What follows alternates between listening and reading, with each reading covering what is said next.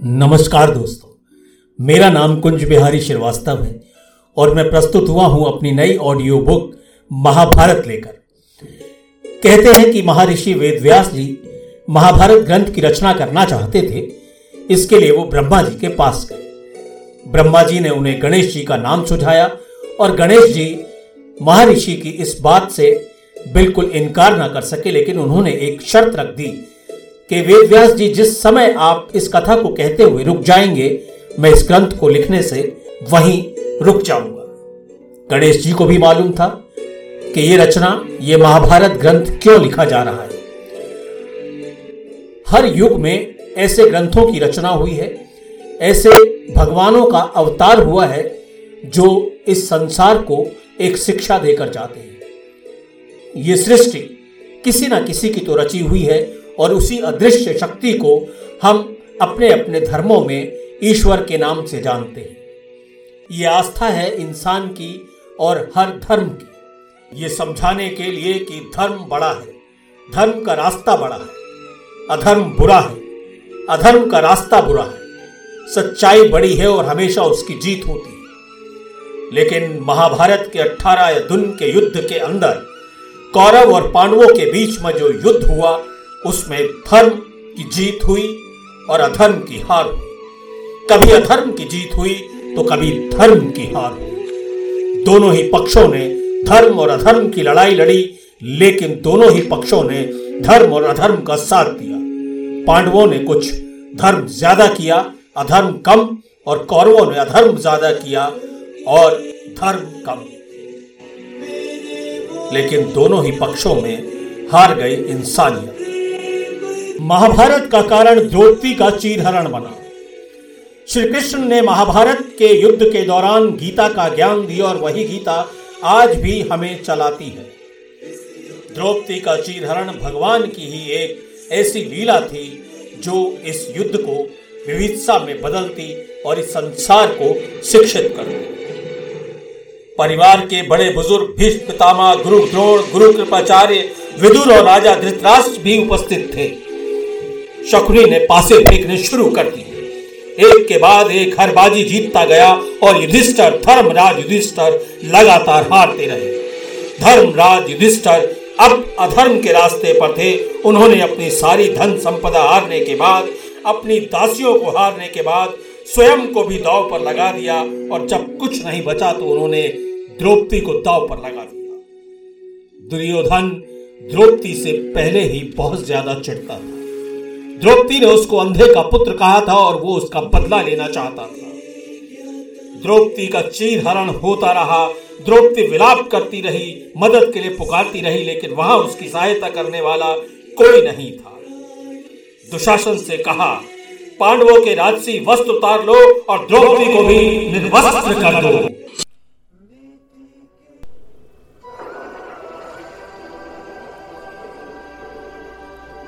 उस सभा में द्रौपदी इधर से उधर विलाप करती रही। कभी भीष्म पितामह के सामने, कभी गुरु द्रोण के सामने, कभी वो युधिष्ठर से पूछती कि तुमने ऐसा क्यों किया धर्मराज? लेकिन पूरी सभा खामोश थी। दुशासन आगे बढ़ रहा था द्रौपदी को निर्वस्त्र करने के लिए। लेकिन उस अदृश्य शक्ति को, जिसे दिव्य शक्ति कहा जाता है, उसको कोई नहीं पहचान रहा था। वो वहाँ छुपा हुआ द्रौपदी की अस्मत बचाने के लिए ऊपर से ही साड़ी को उसके शरीर पर लपेटता चला गया और दुशासन और दुर्योधन के लाख चाहने के बाद भी उसको निर्वस्त्र नहीं कर पाए।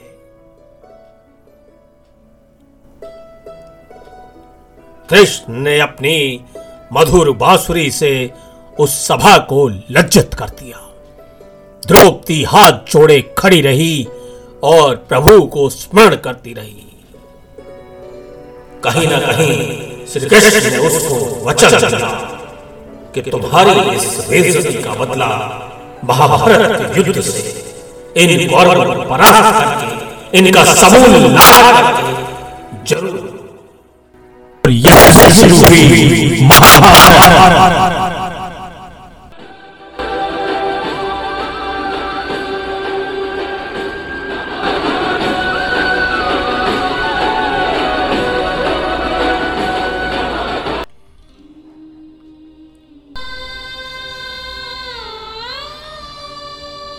द्रोणाचार्य की मौत के बाद दुर्योधन हताश हो चुका था। महल में गांधारी और धृतराष्ट्र इस बात की अब उम्मीद लगाए कि कौरव सेना जीतेगी, बिल्कुल धूमिल हो चुकी थी।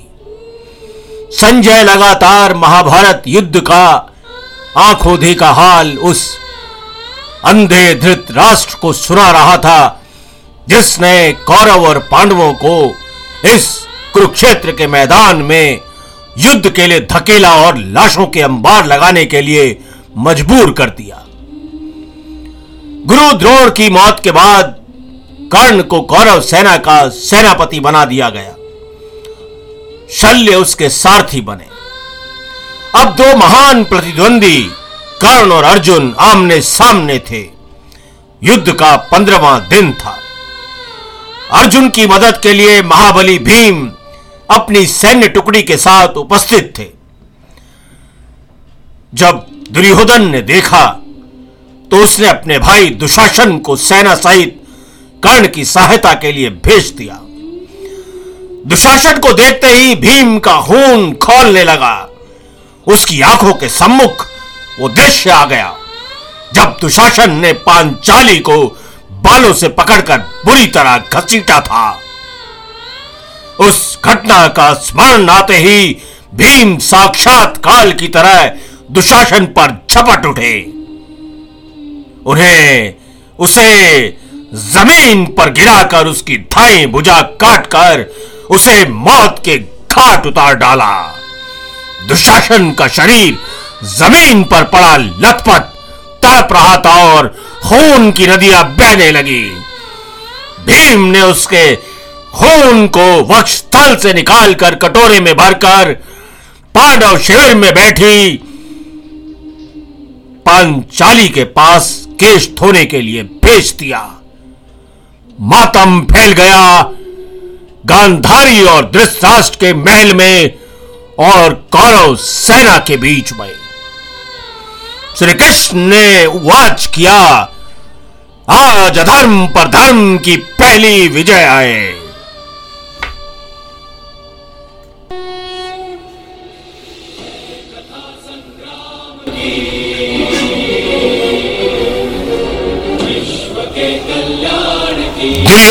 दुर्योधन बहुत दुखी हो गया।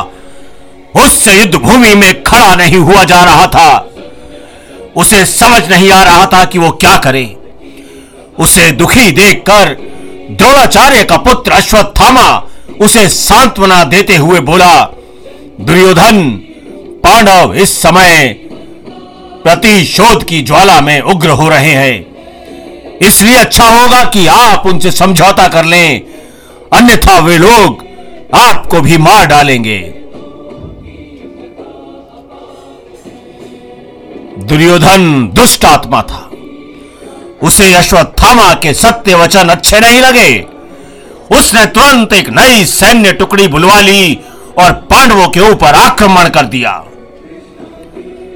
दूसरे छोर पर अर्जुन और कर्ण के बीच भयंकर युद्ध होने लगा। दोनों एक दूसरे से प्रतिशोध लेने के इरादे से लड़ने लगे।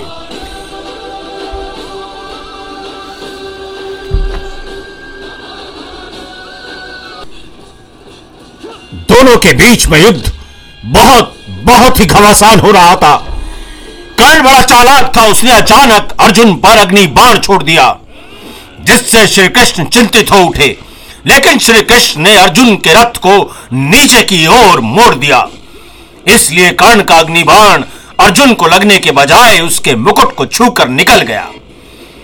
अपना अग्निबाण विफल होते देख कर्ण क्रोधित हो उठा और अर्जुन से पूरे घमासान युद्ध करने लगा। अर्जुन भी उसके लगातार मुकाबला करते रहे। दोनों के युद्ध के बीच में कोई भी नहीं आया।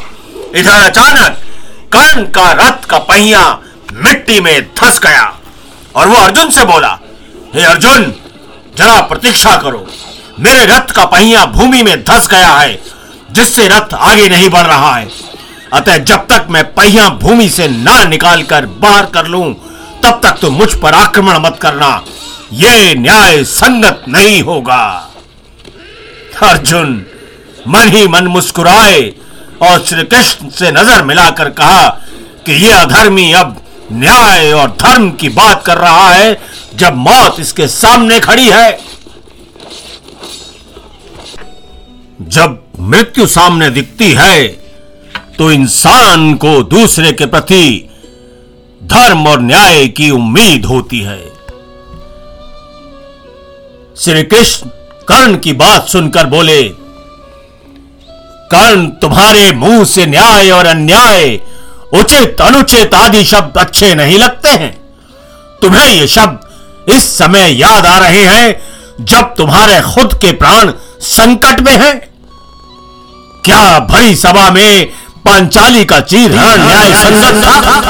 और पांडवों के जीते जी लाक्षाग्रह को जला डालने की योजना उचित थी। भीम को जहर देकर मारने का षड्यंत्र न्याय संगत था। क्या निरत्य अभिमन्यु को मारना न्याय संगत था?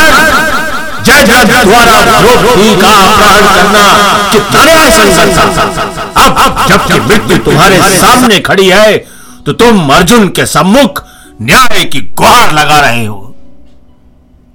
धिक्कार है तुम्हें।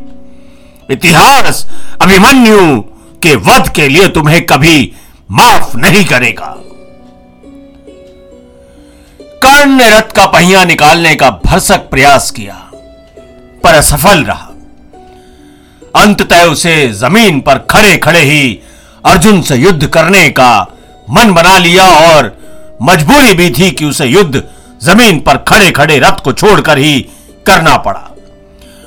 उसने जब परशुराम से सीखे गए मंत्रों को अभिमंत्रित करके सर संसाधन करना चाहा तो वो सारे मंत्र ही भूल गया। यह परशुराम द्वारा उसे दिए गए शाप का फल था। श्री कृष्ण ने अर्जुन को आदेश दिया, अर्जुन, हे पार्थ, इस दुष्ट को यथा शीघ्र मार दो, क्योंकि ये वीरों के नाम पर कलंक है। इसी ने तुम्हें युद्ध भूमि से दूर कर दिया था, जिसके परिणाम स्वरूप तुम्हारा बेटा अभिमन्यु मारा गया। श्री कृष्ण द्वारा प्रेरित करने पर अर्जुन ने तीर मारकर कर्ण का सर कर्ण की मृत्यु हो गई।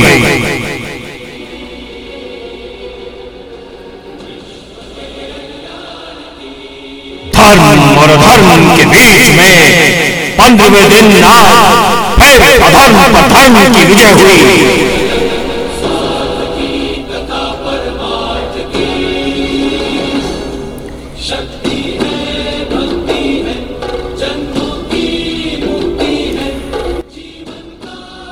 हैं कि कर्मों का फल। इसी मृत्युलोक पर सबको सबको झेलना पड़ता है। कर्ण के कर्मों का फल, आज उसे उसे परम श्री कृष्ण ने अर्जुन के हाथों दिलवा दिया। इतिहास याद रखेगा महाभारत युद्ध के पंद्रहवें दिन को। अब कुछ नहीं बचा था, कौरव सेना का अंत अब बहुत नज़दीक था।